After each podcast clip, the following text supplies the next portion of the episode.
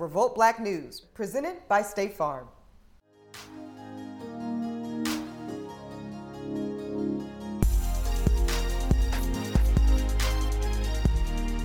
This week in Revolt Black News, it's been one year since the country was declared to be under a state of emergency for COVID 19. Now, we know the saying when white folks catch a cold in America, black folks get the flu. Well, when white America has been impacted by this pandemic for one year, the fact is black Americans have been annihilated for 400 years plus and counting. Now, we know very well what racism looks like, but y'all folks are gonna get it sooner rather than later how many forms hate comes in, including actually being a deadly virus. Look at the city of Milwaukee, who one year prior to COVID 19 actually declared racism as a public health crisis. Y'all, we already have so much against us. But what we now know is that there are three vaccines right now that can help us get out of this. Suspicion? That's to be expected. Hesitancy? Completely understood. But again, we're in this together. And the experts, many of whom are our very people, they have the data to look out for the well being of the entire culture. So listen, y'all, we have got to be ready for once and for all to put this damn virus to bed.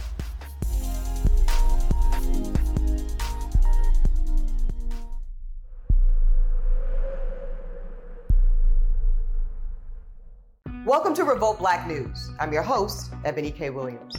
Now, it's been one year in this devastating pandemic that has taken too many lives, particularly in our community. So we're going to start things off today with a doctor who knows good and all too well exactly where we were a year ago, where we are today, and most importantly, where we are going. She's the founder and CEO of Advancing Health Equity. Welcome to the show, Dr. Uche Blackstock. Thank you. Thank you for having me. Oh, of course. So, listen, Doc, at the beginning of this pandemic, a whole lot of Black folks, including myself, shamefully, we all thought that this narrative was, you know, somehow going to exempt black people and that COVID was for, for everybody but us and it would skip over us. And of course, uh, devastatingly, we were really, really wrong and ignorant to think that. Uh, when you look back, when should we have really been alerted and aware of how deadly this, this virus was going to be?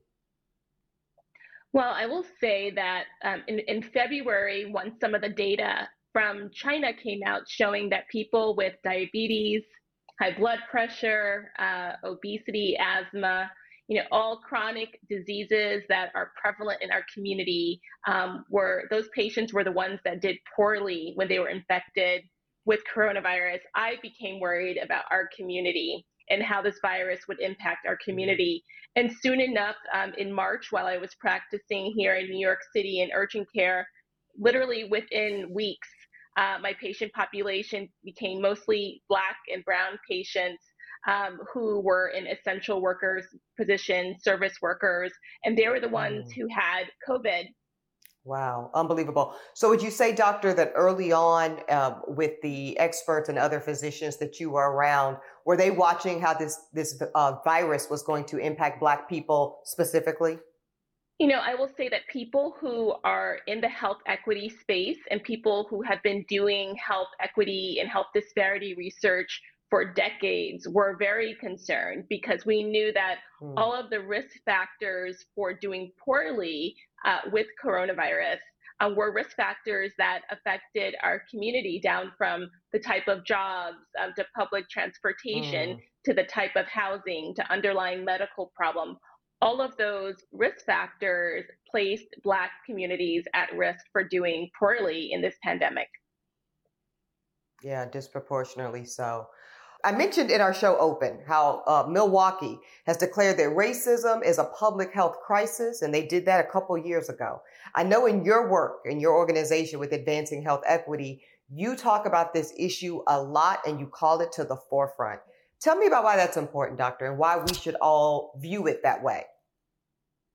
You, you know, what's interesting, I think for um, most of the public, uh, the pandemic brought attention to the racial health inequities that impacted disproportionately our communities. But the fact is, is that these inequities were there and very much present even before the pandemic. You know, Black women have the highest maternal mortality rate, Black babies, yes. the highest infant mortality rate.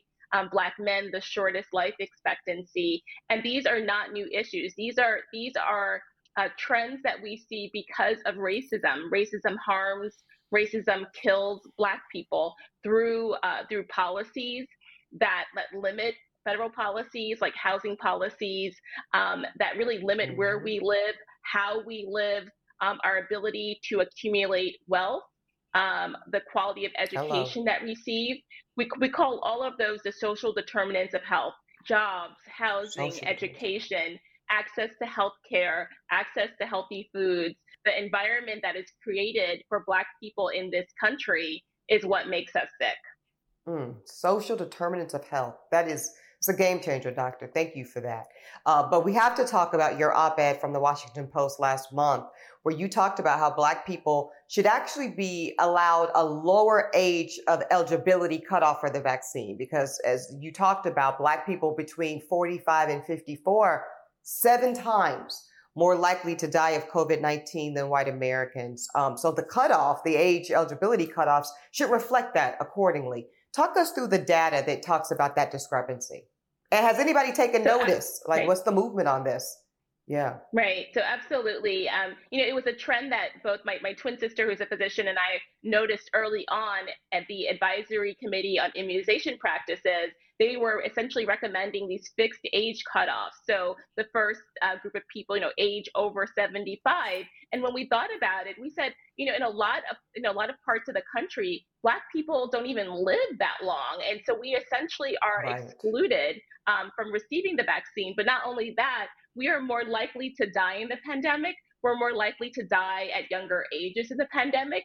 Uh, we're even dying at the same rates as people, t- uh, white people, 10 years older than us. And it seems like you know the majority of states, unfortunately, are not taking hmm. um, you know race into consideration or decreasing the cutoff uh, for Black Americans. Although we argued strongly that they should. Is Johnson and Johnson less effective because it's one dose? Uh, is there a difference between Moderna and Pfizer? Just what is your top level uh, advice, guidance to to Black folks in the culture that don't right. know which vaccine to take and are curious about Johnson and Johnson specifically having risk factors? Right. So so first, I definitely want to say that you know, as a as a physician and as someone who has reviewed the science, I I wholly recommend for people in our community especially to be open to taking the vaccine. I know people need the information and you should make be able to make an informed decision. They are all great vaccines. Johnson & Johnson is not more inferior at all. The only reason that there are differences in the the efficacies percentages, how effective the vaccine is that you see is because the Johnson & Johnson trials occurred later on in the pandemic when it was more widespread and when the mm-hmm. variants were uh, were, were also widespread. And so that's why the data looks mm. different, but they all are incredibly effective. And I encourage as many people as possible in our communities to get vaccinated. Now, well, President Biden has said very recently that he expects us to have some returning of a semblance of normalcy, maybe by July 4th. Uh, Dr. Fauci apparently supporting this publicly do you agree with that, doctor? And what does that normalcy look like? Are we still wearing masks? Are we still socially distancing? What's your take? Well, I do think summer 2021 will look very different than summer 2020. It will be a better summer, no doubt, because more people will be vaccinated. And we, we know that some of the mm-hmm. recommendations mm-hmm. that came out of the CDC recently um, said that, you know, people who are vaccinated can have small gatherings with other people who are vaccinated without mm-hmm. wearing masking or having to follow preventive measures. They can even uh, socialize with people who are unvaccinated but but low risk as mm-hmm. well. Uh, without wearing any mask or having to physically distance. And so I think this is a game mm-hmm. changer. Plus, being outdoors uh, you know, we know that also right. decreases the risk for transmission. So I, I think that people will be able to have their July 4th uh, uh, barbecues as long as most people are vaccinated and you know and still being relatively safe. Uh, any other parting just resource opportunities or websites or things that you want to uh, alert our viewers to as it relates to COVID 19, how we move forward, vaccination, or anything else? Yeah, there are some really great resources out there. there is a, a, a website of my by my colleagues called Hip Hop Public Health that actually has a lot of mm. really great videos on the vaccine and COVID, and it's a great way to get information on the on the pandemic. Um, also, there is another organization called COVID Black that's doing um, a um, essentially a story about Black frontline workers in the pandemic um, mm. in several cities across the world. And so I would also encourage people to check that out as well. All right, y'all. Now ahead, we have Rochelle Ritchie. She's going to deliver this week's headlines. We've got more Revolt Black news after this. Stay with us.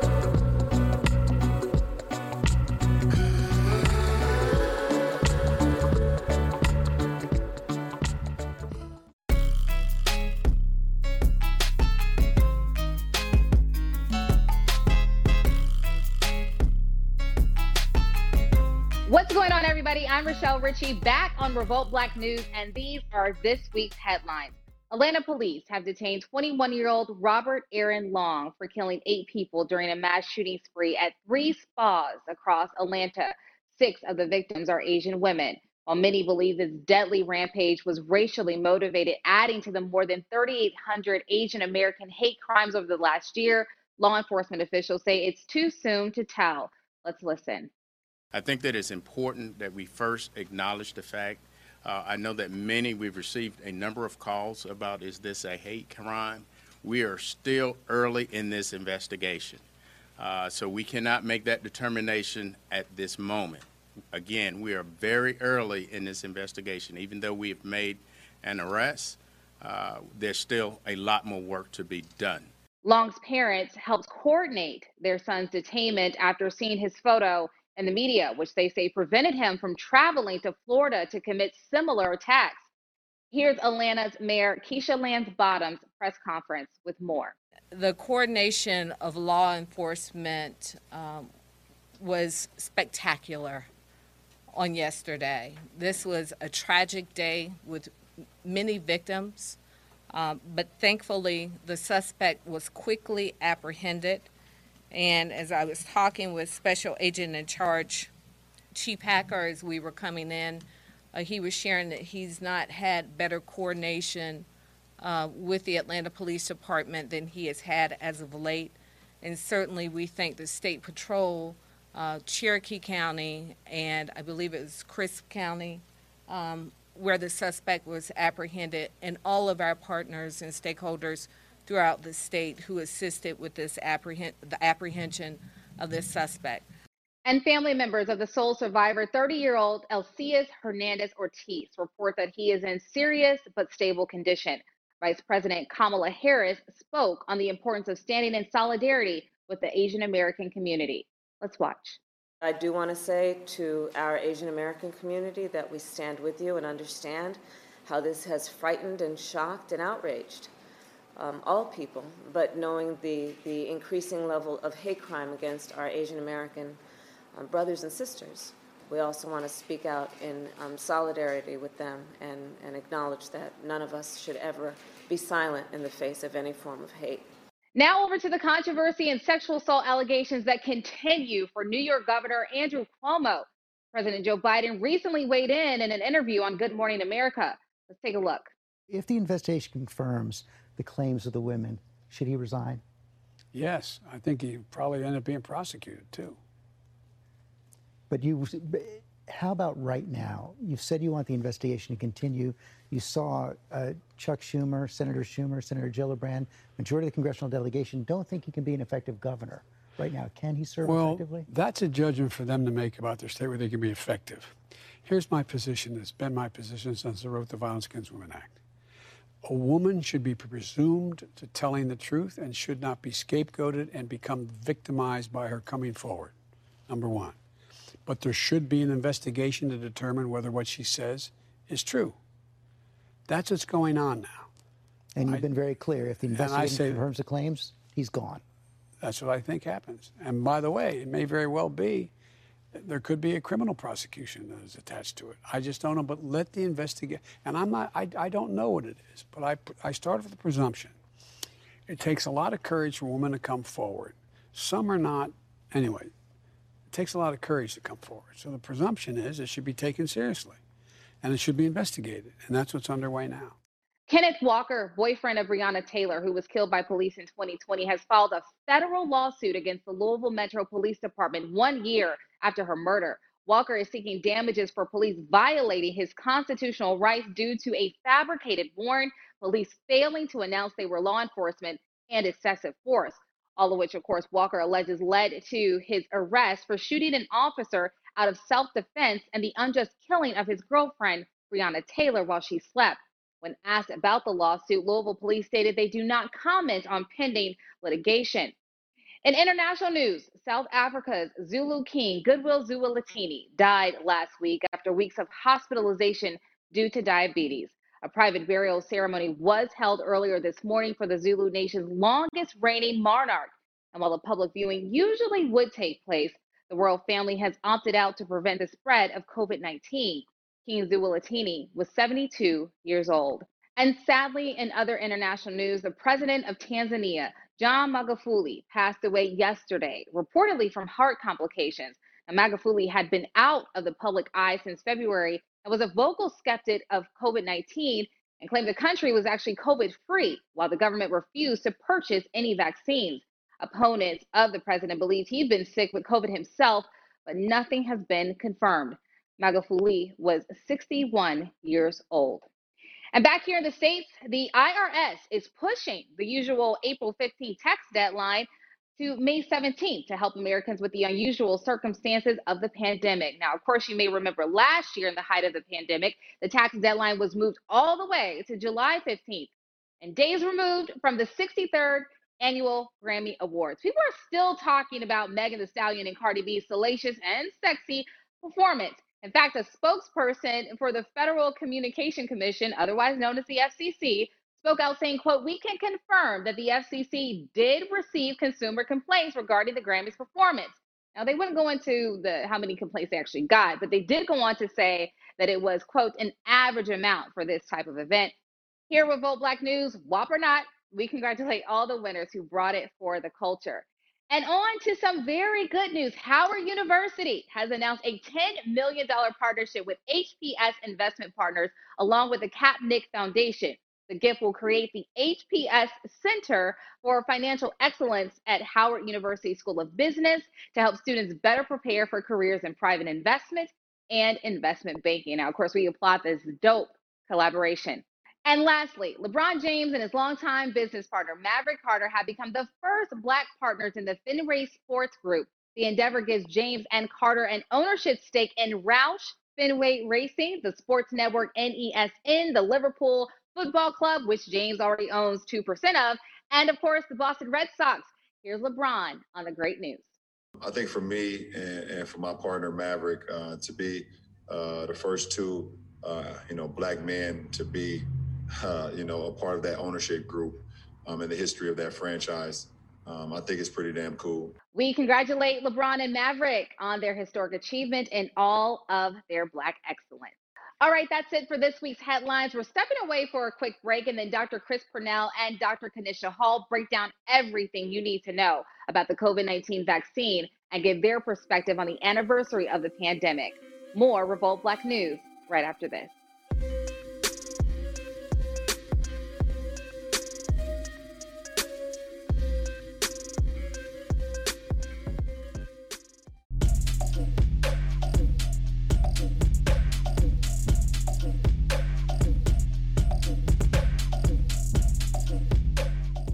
Good evening. I'm Dr. Chris Pernell, and welcome to Revolt Black News. It's been over a year since the coronavirus pandemic has ripped across the globe and has changed life as we know it. We know that this pandemic has been disproportionately devastating in Black and Brown communities. I can testify of that personally. I lost my brave, beautiful, heroic father, Timothy Pernell, to this pandemic almost a year ago in April. I actually have lost two other family members, and my sister is a COVID 19 long hauler. So tonight I have joining me a, a colleague, a physician, an author, Dr. Kanisha Hall, who's going to help us understand exactly how did we get here? How did we get to 525,000 lives that have been lost? And to answer some of the pressing questions that you may have. Dr. Hall, thanks for joining me. Thank you so much for having me. Dr. Hall, how did we get here? This is not what we um, imagined how bad it would be. And at this point, we've lost more lives in this battle, this war, than we have in all major world wars except for the Civil War. We're at a point where we're experiencing death like we've never seen before because we're in a situation that we've never experienced in our life, lifetimes or our parents' lifetimes. We're still learning more and more about this virus and the way that it moves and changes and how it spreads and affects our day to day lives. So it's a learning curve, and I applaud the efforts that have been made, but we still have a lot of work to do. And right now, we have three vaccines that have been approved through emergency use vac- uh, authorization: uh, the Pfizer vaccine, the Moderna vaccine, and now the J and J vaccine. We've had over 90 million Americans who have been vaccinated, uh, receiving at least one dose. What's been reported about what we're hearing on the ground as people increasingly become vaccinated? At particular vaccination sites, you see a different demographic, but still an underrepresentation of those who are mostly uh, affected by fatalities in this pandemic. And by that, I mean Black people. Are these vaccines different from one another? Is one vaccine better than the other? Should people take the J&J vaccine? It's only one dose. Help us understand that, Dr. Hall. Johnson Johnson conducted a very large study, which is actually twice the size of both Moderna and Pfizer, and in very important places such as South Africa, where we know that there are more uh, dangerous variants of coronavirus. And in their clinical trials, they actually revealed that there were no uh, hospitalizations or um, fatalities, even for those who did contract um, those variants as well as coronavirus. What do you say about people who may say, I don't trust the science? Or what do you say about people, um, I don't trust the federal government, or I don't know everything that's in that? What can, what can you say to help alleviate or allay some of those fears? Well, one, it's not my burden to um, alleviate all of the hesitancy and fears. And I'll tell you why. Nobody blames a bank when it's robbed you're a black physician just like I'm a black physician. I was a black woman way before I was a doctor. Let's let's be real. Let's have yeah, a real family conversation here. Right? We woke up black and we're going to go to bed black. Exactly. So I don't like to put the onus on black people when it comes to our hesitancy in trusting a system that has continually used Black bodies and Black cells to further its agenda and its purpose. I'm on this platform right now. We're having this conversation because we are concerned that Black people are dying. That concern for Black lives is met with some resistance because we feel targeted at times. And sometimes my answer to these questions, as it should be, is I don't know. I tend to say we have to have science in one hand and empathy in the other hand, right? So that's how we're going to help people along their decision journey. So I can definitely appreciate what you've said, Dr. Hall. What can we do now that we're fully vaccinated? The CDC has come out with some advice and some guidelines. How did you react when you read what the guidelines were from the CDC, and how would you help others understand what they can do once they're fully vaccinated? I was just um, able to catch up on the CDC recommendations as of yesterday that people who are fully vaccinated can gather indoors in small groups without mask. I am not going to say that I necessarily agree, as we both know in the clinical trials for both Moderna and Pfizer, people who received the vaccine still contracted COVID and also spread COVID. And I don't think now is the time to relax. And that's what it seems to be the recommendations are from the CDC. So I still tell my patients, I still tell my family, wear your mask. President Biden has said that uh, by the, the summer, we should have enough doses to fully vaccinate um, all adult Americans. And what are you going to be looking for as a physician as those signs that we can follow, that we can begin to resume some of our routine activities?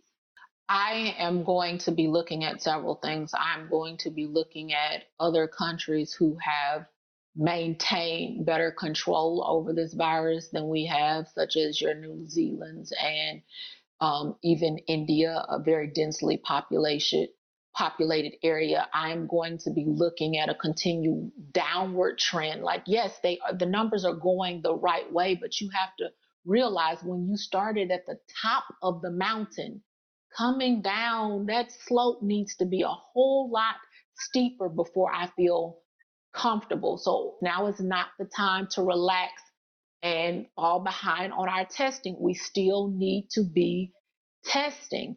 As I tell people, we should never lose our sense of vigilance, right? We have to stay ahead of the variants. We have to stay on top of the data. We have to continue to learn, continue to discover as much as we can know about how to treat the, the, the virus, how to prevent the virus. So, you know, you've been very helpful tonight, Dr. Hall, um, helping people to understand the most important issues um, of the day. We're looking forward to mid May, around the time that we're expected to see the, the majority of adult Americans fully vaccinated and to see what do the numbers look like then. So I'm gonna I'm gonna be watching right alongside with you, and we invite everyone else to watch along with us.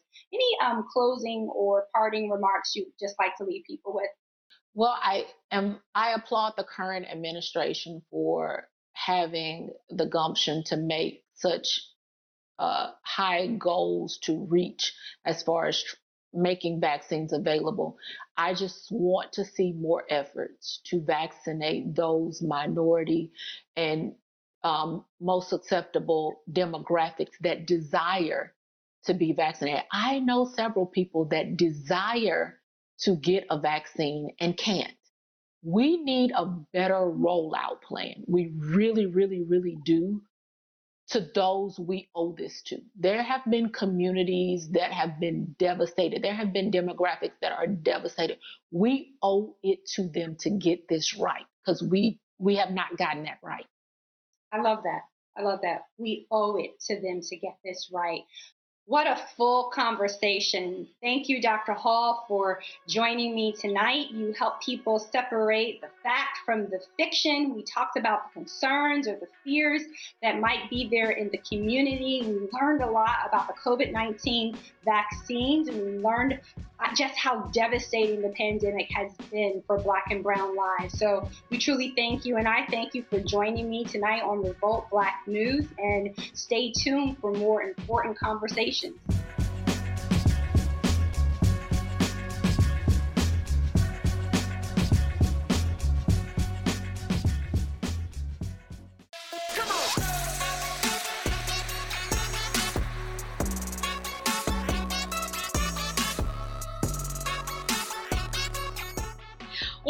On, y'all? It's Brittany Lee Lewis here, hosting this week's Black Excellence in Entertainment. And joining me in the celebration is a familiar face here at RBN. She's the content queen. Welcome back to the show, Danielle Young. Thank you, Brittany. I appreciate it. Great to be here. All right, jumping right in. The 93rd Academy Award nominations have been announced, and Viola Davis made history, being nominated for the most Academy Award nominations ever with four awards. She is also the only black woman to be nominated two times for Best Actress. Chadwick Boseman joins a unique group of nominees, being nominated posthumously for his role in Ma Rainey's Black Bottom. Soul snagged the most nominations within its genre with three nominations. Judas and the Black Messiah scored six nominations, including Best Picture. And of course, Revolt chairman Diddy and Joey Badass, two distant strangers, were nominated for both live short action film. Now, all of these nominees do not erase the history of Oscar snubs, but these are all amazing and they deserve celebration. What are you most excited for, Danielle? Well, first of all, obviously rooting for everybody black. Love to see that they're nominated because, you know, like you said, it doesn't erase the snubs that we often see. But someone like Viola, oh, she deserves, she didn't get it for doubt, but she did get it for fences. And like now I feel like they're honestly giving nominations to the people who deserve them. Um, although sometimes the non black folks, I'm gonna leave that shade out. Sometimes I'll be like, that movie, I don't, but but it's really nice to see people like Viola, Chadwick, rest in peace, Diddy, um, and all the nominees that are just out here getting what they deserve. It's I, I'm loving it. I'm loving it too. Um, Viola Davis, long, long overdue. She's been in so many movies. She's fantastic on screen, and I'm glad to see that they're giving her flowers now. Um, you know, yeah, in more I movies, do something where Angela Bassett could be the one to like present her with it. That would be really amazing if we could get like a moment. Because you know, Angela, can she get her flowers and her trophies, please? hello, hello. I've been saying this. There's a few folks who, um, it's really long overdue, right? Just black excellence all the way around. In more movie news, Spike Lee is the first black filmmaker to head to the Cannes Film Festival jury. The news comes after Lee was supposed to take on the role last year, but of course, it was canceled due to the pandemic. Spike Lee has premiered seven of his films at Cannes, including She's Gotta Have It, his first film at the festival in 1986, which he won the Youth Award for.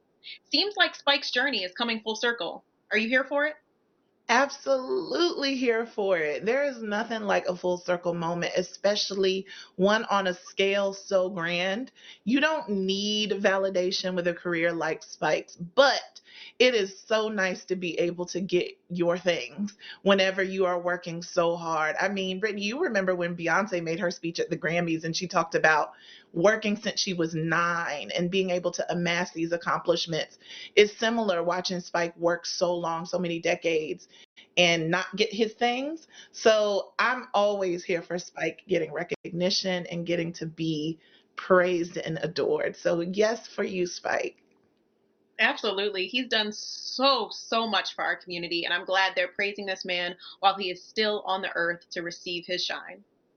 Um, in terms of music, we've got a lot going on there too. You know, Drake has made history by becoming the first artist to simultaneously debut across the top three spots of Billboard's Hot 100. Um, you know, all three spots were filled by every track off Drake's three pack EP, Scary Hours 2. So, how dope is that? Listen, Drake doesn't need any more confidence.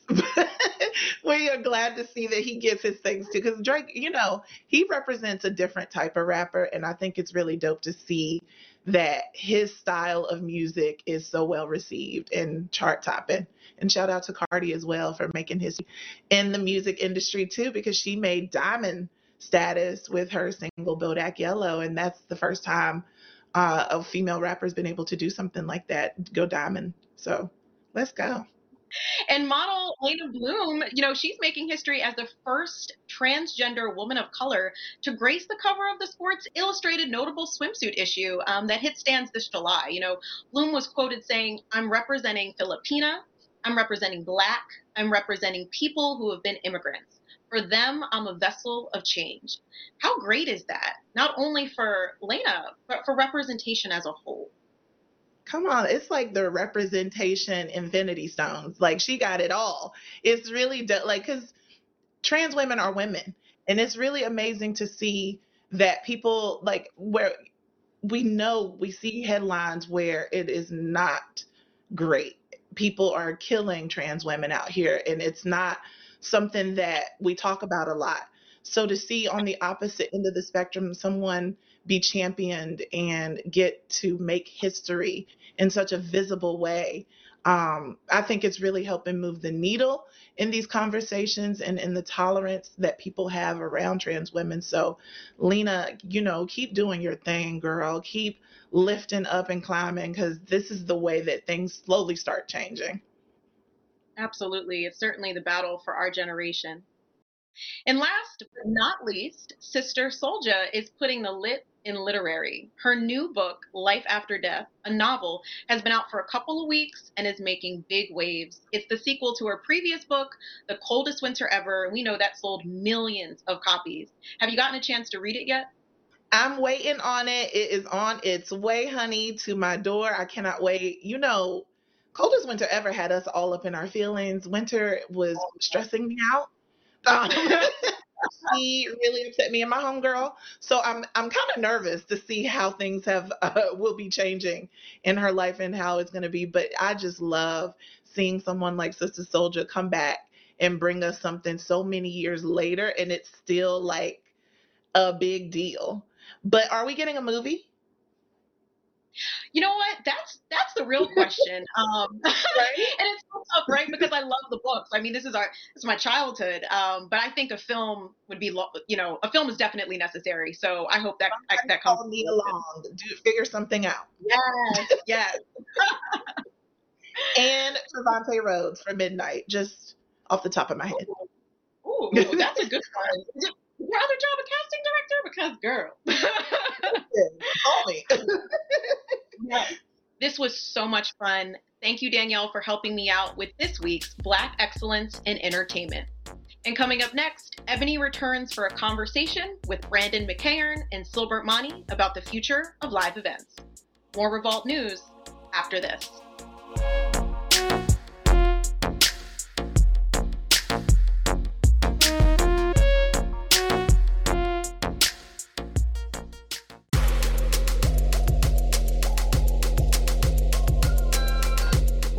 Revolt Black News. Now, one area of the culture that has gotten disproportionately impacted super hard over the past year are live events. So, today we brought in some very special guests to illuminate both the hardships and opportunities for the future of live events as a whole. With me is Brandon McEachern, entrepreneur and co founder of the Broccoli City Festival, and which is coming into its eighth year. Congratulations to them. Also joining is the CEO of DMANI Entertainment Group, Silbert Mani, who manages the tours for Lil Wayne, Kid Cudi, Jill Scott, and many other artists. Welcome both of y'all to the show. Thank you for having us. Thank you. Absolutely. Now, brothers, it's been obvious and really clear that with COVID 19, this global pandemic, uh, all of the social justice uprisings, it, it has really been a difficult year for black folks and the culture. And one of the things that often gives us a reprieve are live event uh, opportunities, festivals, musics, concerts. All that shit was cut out last year. I want to ask you both what uh, led to the decisions ultimately to suspend the festivals and concerts in general? And really, was a decision that you even got to make, or was the decision made for you? I'll start with you, Brandon. Man, uh, great question. Uh, for us, we we were about to uh, cancel anyway uh, because of the news and what we were hearing. Um, but definitely, it was a city. It, it was a citywide thing. Um, but we definitely made the kind of made the call early. Like, yo, you know what? It's probably best that we uh, we cancel for this year, um, just out of people's concerns. You know what I'm saying? Like, it, it, it's it's a crazy thing when you when you plan something for so many months, you know, and then all of a sudden it's like you got to cut that. So you have to give everybody refunds. Um, it, it, definitely was a was a process and a and a haul. And when you cancel uh, the Broccoli City Fest, Brandon, did you think, okay, we'll cancel it? Did you first think postponing it uh, for later in the year, or was it an automatic cancellation? We'll try this shit again next year. Yeah, you're right. We did do a postponement, and we thought we may be able to come back in in October. Um, and that didn't happen as well. So yeah, we did try to try to keep the the light bubbling for as long as we could. Yeah, and Sil, how about with you? And what were your conversations like with artists who had scheduled dates? We know, unfortunately, in the music game, artists hardly make shit off of actual recordings and, and, and music play. So a lot of their bread and butter comes from these live event uh, opportunities. So how did you guys decide around cancellations and postponements? Um, for me, actually, I my tour year had already started. I was on the road when COVID hit and everything went down. We were, about a year ago, March 11th, I was on tour with Jill Scott. We were just starting off the first leg of a four leg tour. and we were in Huntsville, Alabama, at a sold out show, and I was about ten minutes from putting her on stage. And in my office, I have the TV on sometimes, to see what's going on. And I was watching SportsCenter. We had that on, and right then and there, the NBA shut down. And soon as that happened, I'm like, wow, okay. Walked her to stage, did an incredible show. She got off stage, and I was like, hey, awesome job. We're going home tomorrow. the world's about to shut down. So I got to get 33 people home safe and sound. Um, three legs of that tour was shut down. I had a tour for Wayne scheduled. I had a tour for uh, Playboi Carti scheduled. Everything went away. We were we were booked all the way through. This was like I said from March. We were already booked through August, and everything was everything was shut down. But speaking of Jill Scott, one of the, the, the best moments of the past year was, of course, her epic Verzuz battle, uh, Queen Jill Scott and Queen Erykah Badu. Uh, I'll ask both of you. I'll start with you, Sid. Uh, how did Verzuz and the emergence of such a transformative uh, visual and uh, virtual experience, what, what did that leave for you guys to ponder about in terms of live events? Because now we know for sure people are willing to sit and stream that experience for hours on end. Uh, so is that exciting uh, when you complement that with live events, or does that feel like that might be a challenge? I think it's very exciting. I think it it it gave us a, a, a glimmer of light when we were all at home thinking like it was nothing but doom. So when when Verzuz was created by Tim and Timbaland and, and Swizz Beatz, it was like, wow, wait, I can I can assimilate with something. I can feel connected back to what what we were doing pre-COVID to you know to some degree. It wasn't you know it's not the feeling of a live event. Don't get me wrong. However, it gave us all a chance to kind of exhale. You know, where we had a release, where we had something to look forward to. You know, even knowing okay, yo, Saturday night at eight o'clock, Thursday at eight o'clock, yo, you gonna watch it? How are you gonna see it? How are you gonna listen? You know, and then also it opened up a platform. Yeah, it opened up a platform for artists that we haven't listened to in a long time, music we haven't heard in a long time. Streams went through the roof for some of these artists, which was amazing, and it it, it just created another lane. That's that's the beauty of of black culture. You you give us lemons, we're gonna make lemonade, and and that's what that's what came out of it to me. I know my home home city right now of New York City is, is about to start opening up things very shortly. Uh, I'm hearing LA the same. So as things start to open up, I'll start with you on this, Brandon. What do you think uh, your expectations around social distancing, mask wearing, all of the norms we now have because of COVID? How do you think that shows up when we do resume live events? I, I think they're still there. You know what I mean? I think that we, we, we still ensure that the environment is safe for folks. I think we done got used to it.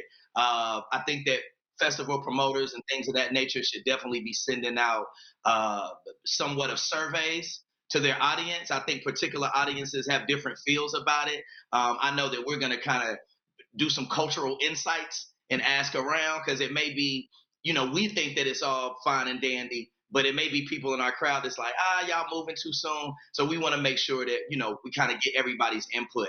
But I do think that those things will be normal moving forward. I want to ask you this. Uh, we know a few months back, uh, Lupe Fiasco tweeted out that he intends to have concerts again, but he's going to expect all his fans be able to prove that they've been vaccinated. Uh, do you think that's something that other artists will look to adopt as well? And what are your thoughts on it? I, I'm not. I'm not opposed to that train of thought. Is it plausible at the beginning? I don't know. I think it's going to take a minute for us to get there. At the end of the day, for us, everything's about safety. So if everybody being vaccinated is the most safest way for us to get back to what we were doing or creating the new norm, then that's what it has to be. You know, we can't make anybody take a vaccination. However, we can have safety precautions put in place to make sure that that everybody is okay. And that's the most important thing because all it takes is one bad situation uh, turning into a super spreader, and we're back to to stage one of this. Brandon Sib, thank you guys so much for everything you're doing for the culture. And listen, we hope that we're all back at live events sooner rather than later. All right, y'all, now that's it for this week's show. But first, since we started on the vaccine tip, it only makes sense to end on a vaccine resource. So, look, this is how it is. Due to cancellations and no shows, a whole host of vaccination sites end up with unused doses at the end of the workday. And then they're forced to just throw them away, perfectly fine vials in the trash.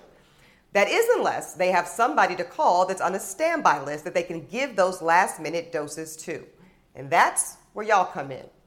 Now, see, regardless of your eligibility, so long as you're an adult, if you register at hidrb.com, any nearby vaccination site can give you a call on any given day if they have those disposable doses available. So, see, y'all, there is some end in sight to this pandemic. But just because we can see it doesn't mean we're quite there yet. So, let's do everything we can to bridge that gap. For Revolt Black News, I'm Eboni K. Williams. See you next time.